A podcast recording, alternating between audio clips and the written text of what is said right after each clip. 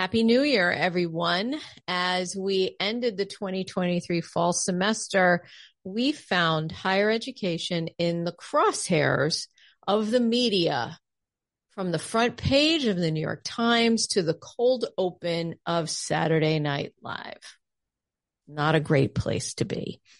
Public response to issues on our campuses can cause public relations challenges and leaders must be able to respond during times of crisis in ways that show both empathy and strength.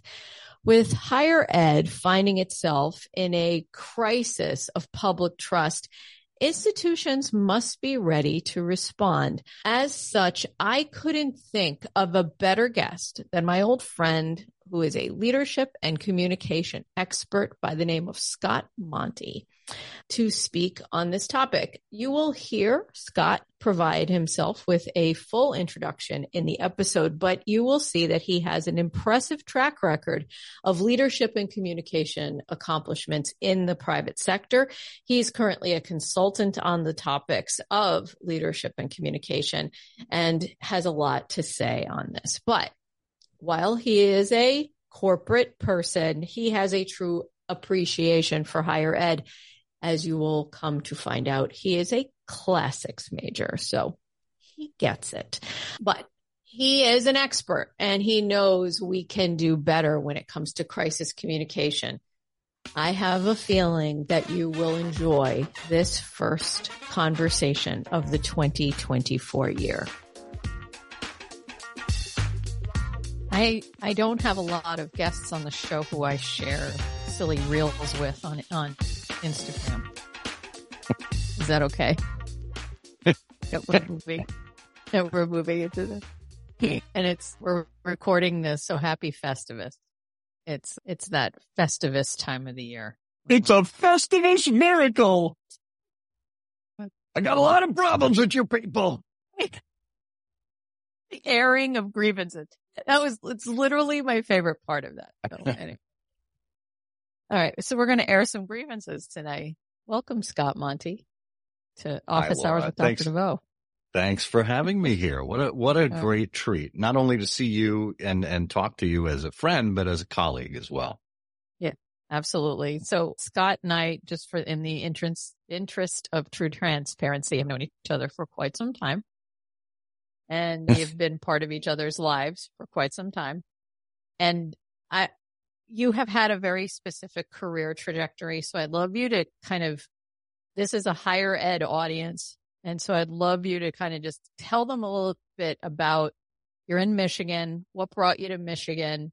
And what do you, what do you spend your time doing, Scott? Because we're going to be talking about crisis communication today. And I want people to know why they should be listening. Sure. Well, as with many things in life, my career was anything but a straight line. I initially thought I was going to medical school, but I ended up kind of diverting in grad school and adding an MBA to a master's degree in medical science. So I worked in the healthcare field for a while, thinking I'd be just as uh, efficient or perhaps a little more dangerous having business and scientific knowledge together. So I am a triple terrier from Boston University and got my undergraduate degree in classical civilization, which actually in the long run has served my career a lot better than I thought it would. Uh, worked in the advertising and marketing industry for a while, eventually getting into social media before it was a big thing. We're talking the early to mid 2000s. And in late 2007, I got a call from the chief communications officer at Ford Motor Company. Would I be interested in joining the Ford team to become the first executive in charge of digital communications and social media. Uh, I had been in Boston for 20 years at that point. Didn't think I'd ever have to leave the hub of the universe. And my natural question to him was, well, do I have to move to Detroit? And to his credit, well, and he said, yeah. And, and, and I said, well, I'm not interested at this time. And to his credit, he didn't say, do you know who you're dealing with? Do you know who you're talking to? We are Ford Motor Company. What he said was, are you sure? Mm. And I said, well, the timing just doesn't seem right. And I said, I've, I, I really appreciate the, the, the consideration, but it just, I'm not feeling it right now. Well, I followed the leadership at Ford and their plan. They had a very well designed and well communicated plan. And the idea was that by 2009, Ford would become profitable. So transition into early 2008, Ford files a $100 million quarterly profit. And I thought, huh, maybe there's something going on here that I'm not fully aware of. We got back in touch and they said, we keep hearing your name. We haven't filled the spot yet. We'll just come out to Dearborn and, and humor us, right? Sit for a couple of days of interviews.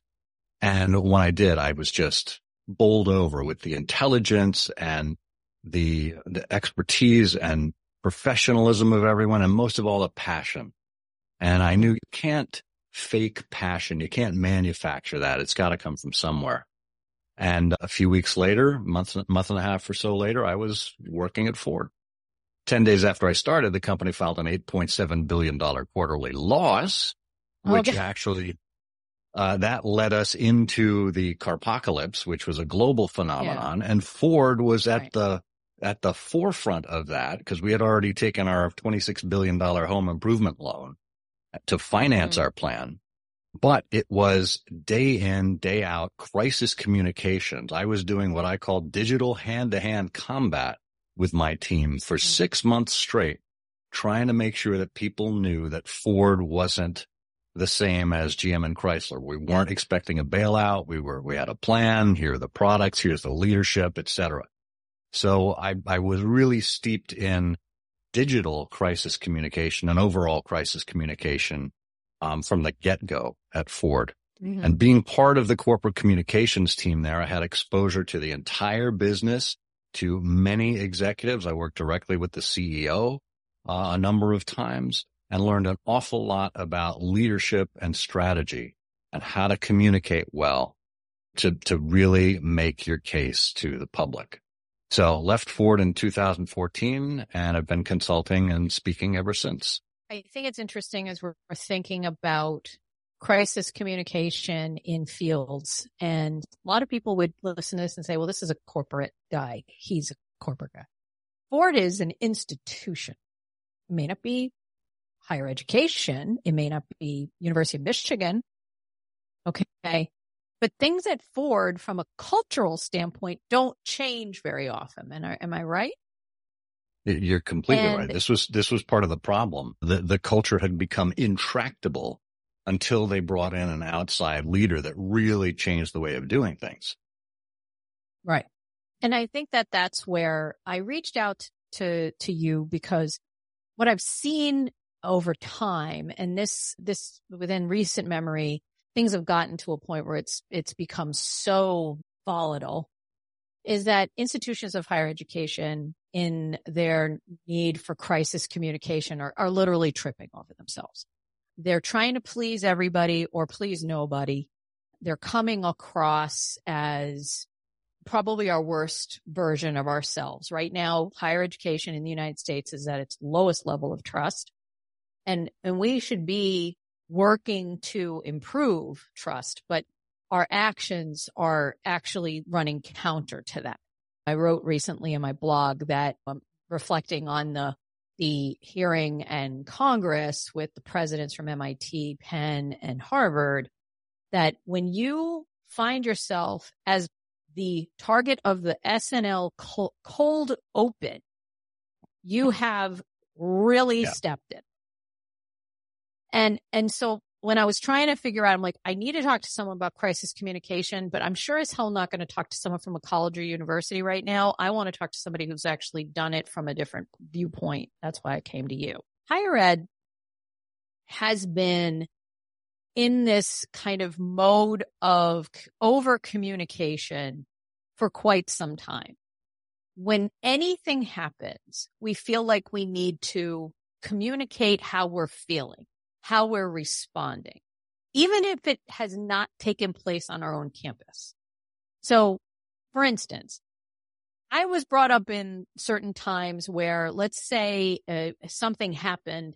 I'm thinking about Hurricane Katrina, for instance. I was working at a university at the time in Massachusetts. We were not impacted physically by Hurricane Katrina, but we knew we had certain percentage of students who were from effective and impacted areas.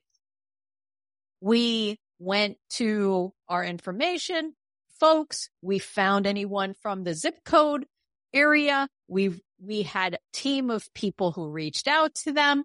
We made sure the community knew what to do. An internal communication went out, not a, an, a huge communication. A communication went out to people who are like, okay, you're an academic advisor. You're this person. You're a faculty member. If you have students who come to you who say they're from an impacted area and they lost their computer because this happened when move-in was happening at the schools. Okay. So you had students who were literally hightailing it out of their, their home in Louisiana and they don't have anything. They have the clothes on their back and that's it. They don't have a computer. They don't have their textbooks. They have nothing. So if you hear that somebody needs something, this is the plan to take. That's a different type of crisis communication in terms of here's your call to action. Here's what you do. All that. That was stuff that we were pretty good at. Then 2016 happens and I remember it like it was yesterday when the Muslim ban happened in the, in the spring of, or in January of 2017, after Donald Trump was elected, colleges and universities felt like they had to get the word out. This is not part of our values. You are somebody who's valued here. We care about you. Here's where we are. It was the right thing to do, but it has set up this over communication and over response and an expectation that institutions are still battling with. And it's become part of our culture. Something happens. Where's the response? And I think that we lose our ability to manage our own communities when we are in this constant response mode. I guess the question I have for you is, is there a way to roll this back? Am I losing my mind? Am I in the wrong trajectory here? I, you know me well enough. So I want you to tell me what, wh- where I might be missing something. Well, I, I don't think you're, you're really missing anything, Laura. It is a problem because it seems to me, at least from an outside observer, and, and, and as an interested outside observer, I am passionate about education. I think being a lifelong learner is an important characteristic of every single leader. When you find somebody who isn't interested in learning and improving and growing, then that's not a leader. And this, this would serve uh, these leaders at higher education institutions as well. I hope they're learning from their mistakes as we go along. Because what I've observed is higher education officials, maybe the institutions themselves, maybe the boards, maybe the presidents, I don't know exactly where it stems from, seem to have to have something to say about everything. And when we live in an environment where we are constantly bombarded by everyone down to the last individual having an opinion and posting it online, it's cacophony. And yeah. to me, an institution, whether it's a business uh, or a college or university, should have something to say only when it's relevant to its mission and vision. If there's something that happens out there that doesn't affect how you run your business, how you run your institution, you don't have to say something about it. You know, it's it's not like people are sitting by the phone or sitting by their computer where you go, oh, I wonder what Harvard's going to say about this issue today. Right, People don't right, think right. like that. Mm-hmm. However, if it's something that directly impacts your constituents, your, your stakeholders, your way of running your institution, your, your team, then of course you have a, responsibility to say something about it. And I think what's happened is when they've, when they've constantly blathered about everything, when it does come time to take a stand and you look back at their history of statements, there are contradictory things. There are things yeah. that make no sense there. And, and this is what happened in Congress a few weeks ago. People were looking for a firm statement for somebody to stand up mm-hmm. with courage and say, look, mm-hmm. Genocide, wherever it's coming from, discrimination, wherever it's coming from is wrong. We mm-hmm. fundamentally believe in human dignity.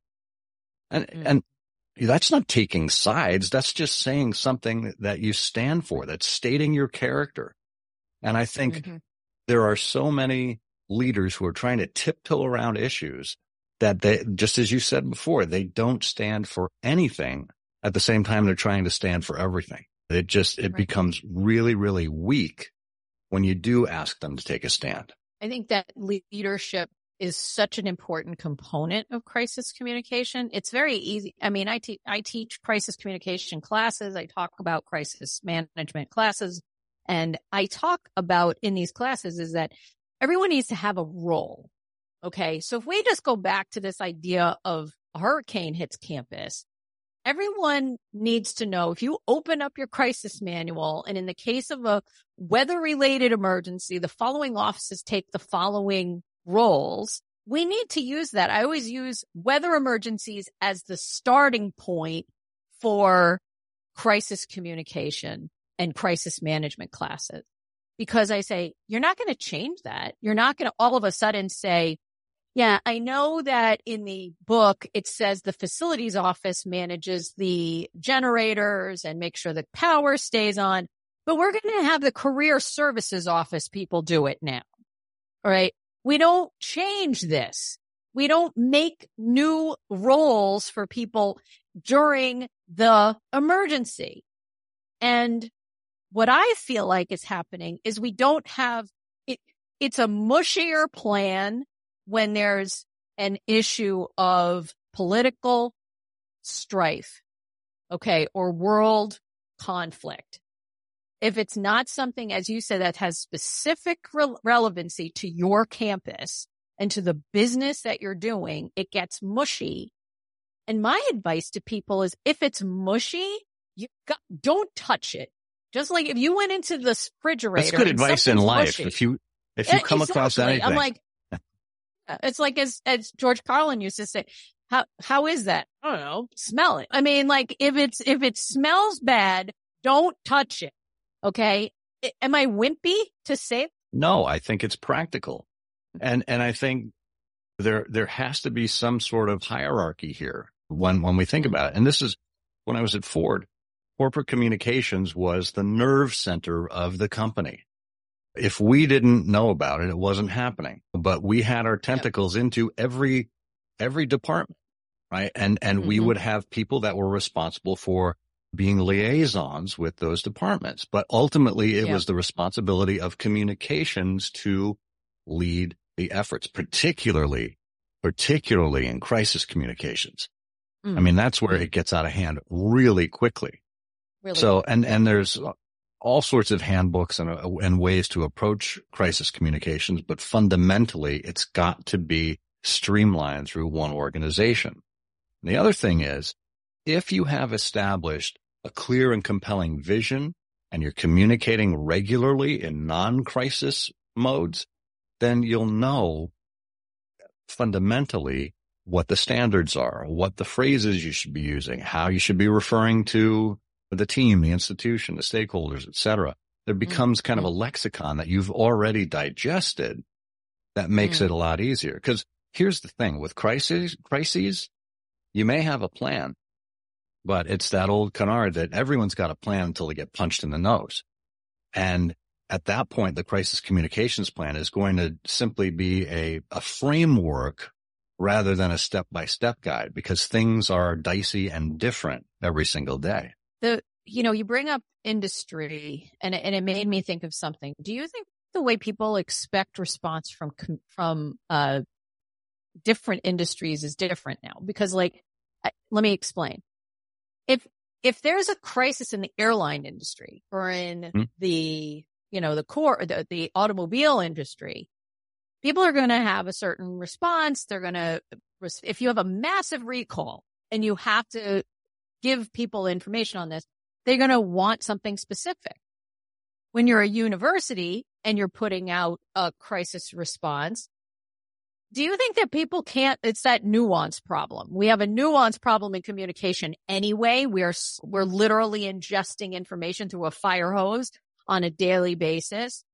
I, I wonder if there's a certain nuance that people expect that the message coming from the university is going to be in the same kind of polished response as that coming from the corporation, but, but the universities say, yeah, we're a university. We don't do polish. We do, we do our communication the way we do our communication. Am I making sense? Yeah. Well, and, and that's just it. I mean, you've got, and it's an unfair comparison, unfortunately, because these, uh, and let's just call them uh, industries are vastly yeah. different. They're, they're different in their, their aims. They're different in their pursuits. They're different in their styles. However, it doesn't change the reality of the way people perceive things. And that's what I'm saying. to the general public, I don't think there's that ability or willingness to appreciate the nuance. We, mm-hmm. we are in a post nuance society right now. I think unless you are hammering people over the head with something, your message isn't getting through and people have knee jerk reactions to what they see and they only read headlines. They don't mm-hmm. read down through the, the, the details. So you need to operate within that reality. And, and I think higher education institutions are in la la land if they think they can keep doing things the way they've always done them, because guess what? The world around them has changed. Right. We're, we're, no longer eh, on the corporate side. We're not communicating via fax machines anymore. We've evolved. And so too. Dolly Parton only uses a fax machine. Does she? Yes. I can't believe, all right, I'll just send you this. Dolly Parton does not have a, a, cell phone. She does not have email or anything like that. She's like, you call me through my fax. That is awesome. But to your point, there you go. I apologize. I cut you off. But they're no, in La La Land. If they think that there is this whole thing and we don't live in a world of fax machines, we don't live all this stuff, they have to move with the times in terms of how communication is actually absorbed that's right. And it doesn't mean you give up on your style or what it is that you're communicating, although that probably needs to be looked at as well. But I'll give you a great example. December of 2008, I was at a, uh, a meeting with about 200 journalists. There were business press and auto press, and we were prepping them for the big Detroit auto show in January, kind of giving them a preview here's what to expect. Here's the vehicles. Get your stories pre-written so that when we reveal it, you're ready to go. And we are in a big showroom in Ford's product development center. And all of a sudden, the double doors burst open and shoulder to shoulder in walk in Alan Mulally, the current CEO of Ford at the time, and Bill Ford, the chairman and great grandson of the founder of the company and all heads turn their way. And I'm there on my Blackberry. Yes, that's right. I had a Blackberry because it was 2008 and I was on Twitter and just kind of giving my observations as the new guy, uh, all mm-hmm. starry eyed as to what was going on inside. And a couple of my followers said, uh, Hey, see if you can get Alan to take some questions. Now, this is just weeks or days after the congressional hearings, the congressional hearings mm-hmm. that put Ford shoulder to shoulder with GM and Chrysler. And that put us in the cold open, by the way. that was fun. Um, yeah. Yeah. We're, uh, we're losing $1,800 a car. So what are you going to do, Mr. Wagoner? Oh, we're going to build more cars. Um, so they said, see if Alan would take some questions on Twitter. I go, all right. So I wait for the, the media scrum to break up and I go to Alan's communications lead we think Alan would be willing to take some questions on Twitter. Now, this, this was, I mean, we, it's easy to think of CEOs on Twitter or on mm. threads or wherever you happen to be these days. But back in yeah. December of 2008, this was a brand new kind of concept. Right. So she goes, ask him. I go, Hey, Alan. He goes, Hey, Scott, how's it going? I said, well, I'm doing great, but would you be willing to take some questions on Twitter? And he goes, Oh, absolutely. What's Twitter? and the point of the story is Alan had the willingness, the spirit to engage with people, right? This is a universal thing. And he didn't, he didn't care where it happened. He said, all right, the audience right. is over here. I will go over here and engage with them the way they need me to engage.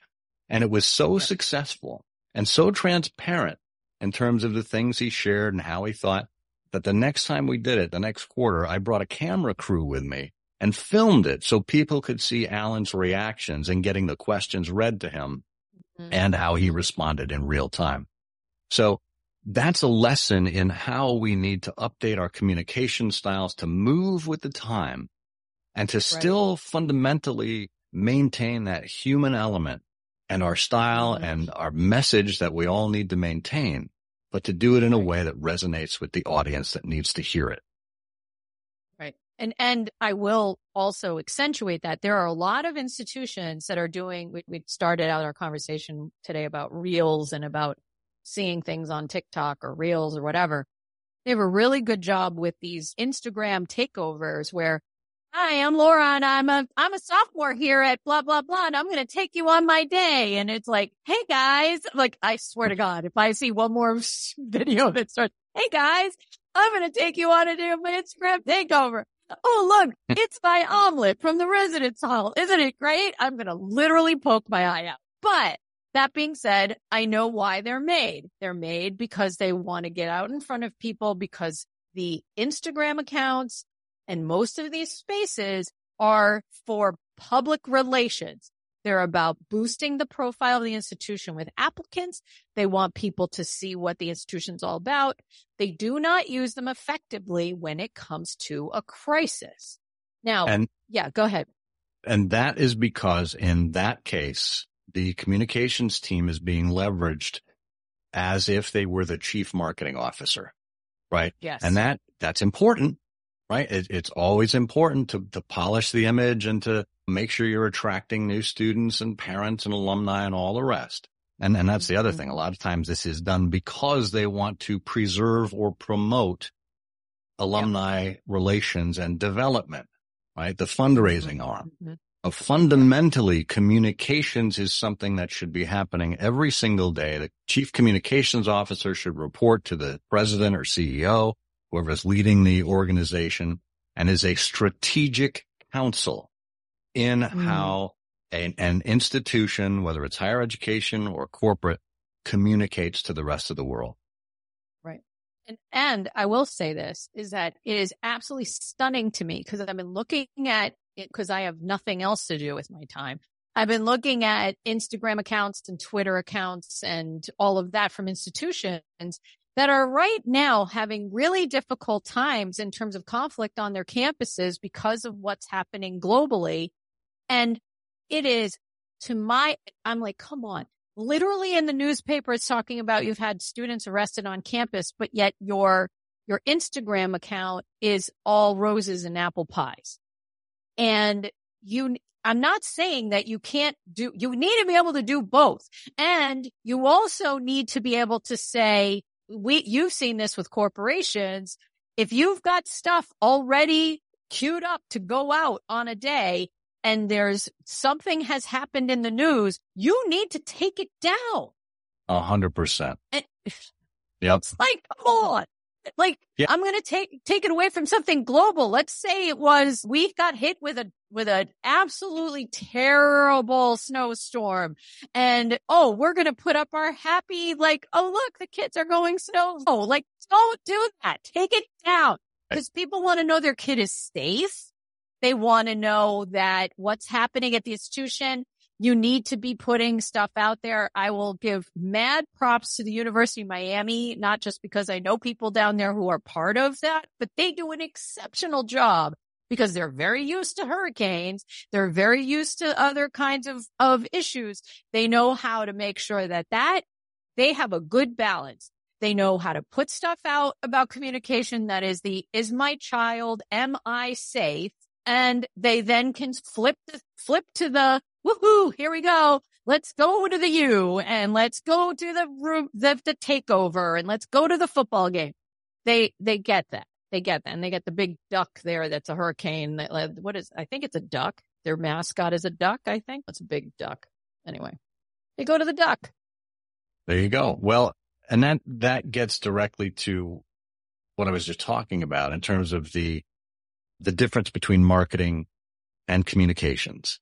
And this was what, what, what happened in corporate America about, I want to say about 10 years ago is the social media. And we, we are talking largely about social media because that's the most immediate way to communicate with people.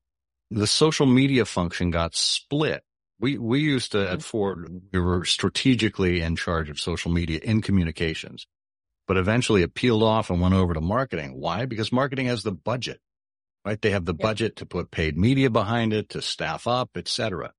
And, and they had the content studios that would craft all of the memes and everything that they're doing. Communications professionals, uh, by and large, are news junkies. And, and that's mm. why they've chosen that profession, right? They live and thrive on the day to day ins and outs, the give and takes, the pushes and pulls that we see in media.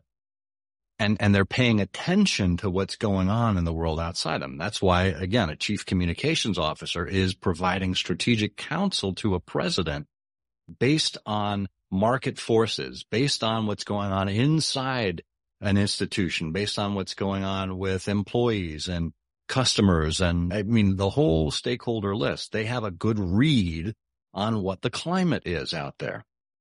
Marketing is heads down, working in content, doing what it does really well.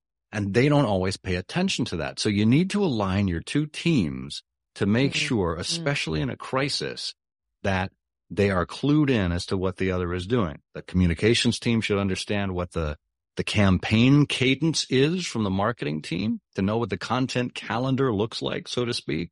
And the marketing team should understand and be alerted to any crises that may require dialing back some of that content, right? But these yeah. two groups yeah. are so essential at what they do, but they mm-hmm. need to be brought together and used more effectively. I want to ask you, it's that time of year when campuses, this is going to air in January and people are making plans and that sort of thing. And I oftentimes recommend to my clients and to folks that you need to do audits on a regular basis in terms of mm-hmm. functional audits and how things are happening. And to your point, I mean, technology changes. Why do we still have this as part of our, our cadence of work? Why is this still part of the workflow when we haven't really used this anymore? Let's change it if you were to sit down with a with an organization and say when is it time for say a communications audit what are some of the things that would be a trigger to that well obviously you would ideally like to do it before a crisis hits.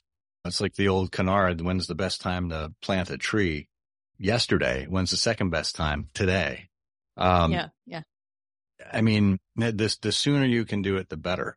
And to me it really starts with understanding fundamentally where your team is aligned, what the vision is for the organization, and whether or not you actually have some sort of at least understanding, if not a playbook for who and when and how things like this get handled. And I've seen a variety of teams do things a variety of different different ways, but fundamentally it always comes down to understanding who is in charge when something happens. And it, you may not be the person with the title, but again, if it's, if it's well understood and it's a well-oiled machine, then everything just kind of snaps into place. Yep. And I think that, I mean, in my opinion, I think that organizations right now, it's a perfect time for any college or university, whether it be the main university or the communications office or even the division of academic or student affairs to say, yeah, we need to, we need to dial back. We got to figure this out. We need to have yeah. Someone come in who take a look at this and say, what, what, what, let, let's, let's peel back the onion and figure out what stinks because yeah. there are certain aspects of this process that just don't resonate with people. Um, and, and I want to, I want to be I, one clear about one thing on that, Laura. I may be coming at this from a corporate perspective and from a Fortune 10 perspective. Yeah. I've had a lot of clients come to me and kind of, be, oh, I'm a, a, small mom and pop shop. I don't know if uh, you're right for us. That's garbage. And, and I'll tell you, it's, it, it applies to different industries as well. I mean, I could function within the higher ed industry just as well as I could in corporate. Why? Back to my classics education. It's understanding human nature. If you understand yes. how people engage with each other, what their motivations are, how they interact, people are people and have been the same for mm-hmm. thousands upon thousands of years. This isn't rocket science. It's, it's anthropology. It's psychology. Mm-hmm. It's sociology. Things that you would think higher ed would be really good at. But sometimes you need the, the uh, perspective of an outsider to come in and go, mm. you know what? You guys are really screwed up and, yeah. and help no, you fix it. Yeah. Well, and I think that higher ed does we do a really good job say, oh, this person, they're corporate. They don't understand this. And I'm like, we got to start bringing some more people in who can kind of say, Hey, dingy, like bang, bang, bang on your forehead.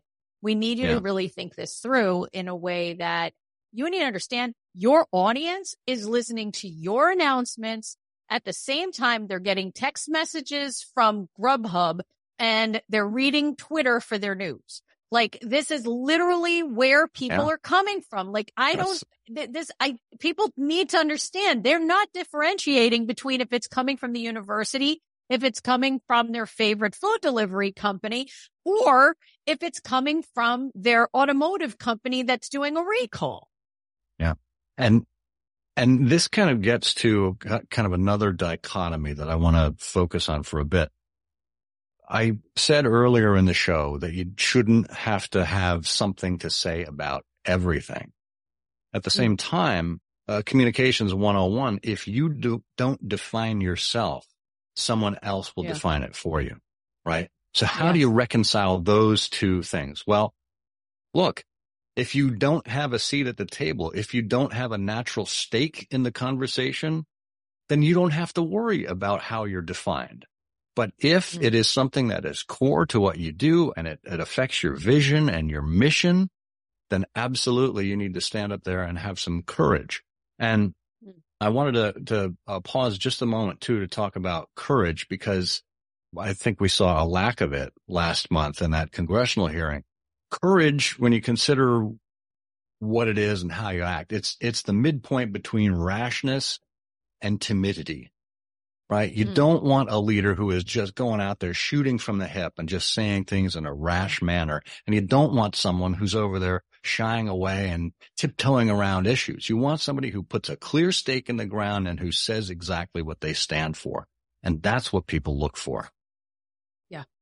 I, I agree with you 100%. I, I want to bring in something though that's also been like gnawing at me is that this idea of bias and what people see. I've heard people who are higher ed folks who still squirmed when watching that congressional hearing, but went to this, but they were women and they treated them a certain way because they were women. And I said, I think that there was a certain amount of this that it was bias, sexist bias that says women are supposed to be more empathetic. We're supposed to be more caring, sharing and validating.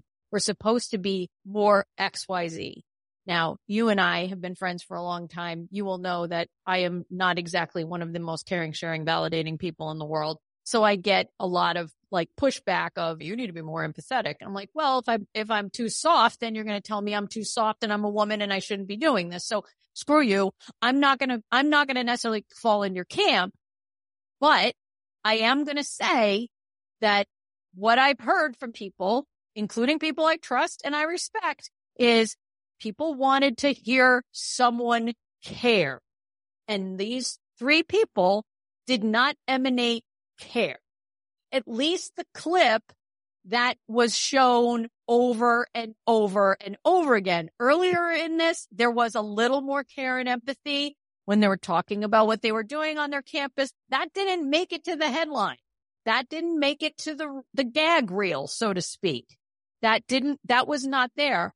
So that idea of bias, if you're a leader, when you're coaching leaders, do you ever talk about bias, how you lean into it or push back on it or avoid it? I mean, how do we do that? Whether it be around our race, our gender, our gender identity, our sexual orientation. Is there something we need to keep in mind about crisis communication and how the bias that exists on the outside is going to impact how it is being heard and processed by the external? Well, so here's, here, it's a, it's a great question, Laura, but here's the problem I have with bias. Yeah. Bias, at least when you are in the leader's seat, when you're in the communicator's chair, bias is something that is external to you. And you have no idea who has bias and who doesn't and to what degree or if not at all right? So mm-hmm. you can't do anything to affect other people's bias. And this is a thing I tell leaders all the time. Focus on the things you can control. Focus on your own behaviors. Focus on your own reactions to the world. Focus on the way you carry yourself.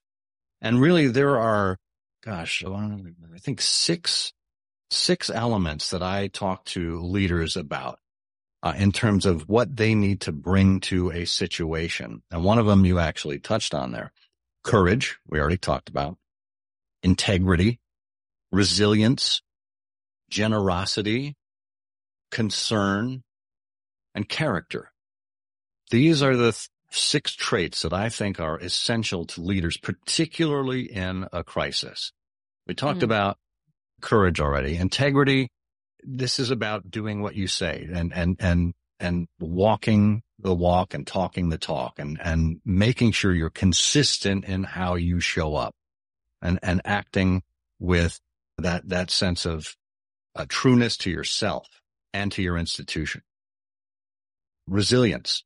Talked about resilience. Well, this is about getting up after you've been knocked down. Yeah, we all take our lumps from time to time. That's life. You can't let it yeah. get you down. And a, a good resilient leader is flexible and they persevere and they're self-aware, right? That's how we learn and grow each time. Generosity. We, we've heard, and it's probably an overused term, of servant leadership. This is about putting ourselves second. It's about leading with humility and knowing that we are there to accomplish things on behalf of others. And even the president of a university has to report to a board, right? We, we are here to serve and to remember that we serve others. Concern. Concern is the one that you mentioned. It's really empathy. And this is kind of the, the way I said courage was the midpoint between timidity and rashness. Well, mm-hmm. concern is really the midpoint between indifference and mania. It's, and it's really about how you express empathy. And if you are warm and calm and mm-hmm. letting people know that you're concerned about them, then they'll understand that. And all of this, all, all five of those previous behaviors add up to character. And mm-hmm. That's what people will judge you by. Your character will be evident, particularly in times of crisis. That's when people are really hmm. exposed. Mm. And if I can, yeah. if I can dip into my classics education, Publilius Syrus in 40 oh, BC said, anyone, anyone can steer the ship when it's calm. Mm. Right? It's when the seas get rough that we actually see the true character of a person. That is a perfect way to end this. And I can't help but thank you enough because here's the thing. I, I truly believe that in order to build the trust that higher education needs to build and improve, we have to lead with all of those things that you just outlined. And it is our duty to not dig our heels in. We have to be not just nimble and adjust to what's happening in the world, whether it be about what modes of communication or how we set up our communication system in terms of best practice. We have to be authentic to who we are and we need people to trust in who we are. There is a certain amount of brand loyalty that's part of this. And sure. I hate to make it about a brand, but we are a brand. And if people don't trust the brand, they're not going to buy it. Especially when we're facing the fact that we are, let's just say, a, a premium brand. And so you have to bring people to the table. 100%. Scott, thank you so much for being here. How do people find you on the interwebs, Scott? On the interwebs. If they want to in, engage with you more, either through your, your coaching and you're consulting or just want to find you in terms of life? Sure. Well, I am Scott Monty on all of the socials. You can find me particularly on LinkedIn as well as on Substack where I write the timeless and timely newsletter, which has a whole bunch of different branches. I, I actually run a podcast myself called Timeless Leadership, one where I think you might need to make an appearance soon, sometime soon, Laura. So, uh, we'll talk about a uh, an episode swap. Um, but yeah, uh, I would be delighted if uh, folks would check me out and drop me a line. Scott at scottmonty.com if you're uh, so attuned to email. Would love to hear from you. Would love to hear what your challenges are and how together we might take a look at them and look at the values that drive you and that drive your institution. Well, I couldn't give you a higher Yelp review than the most stars, they say. Thank you, Scott. Happy New Year. And I will see you on the internet. You got it.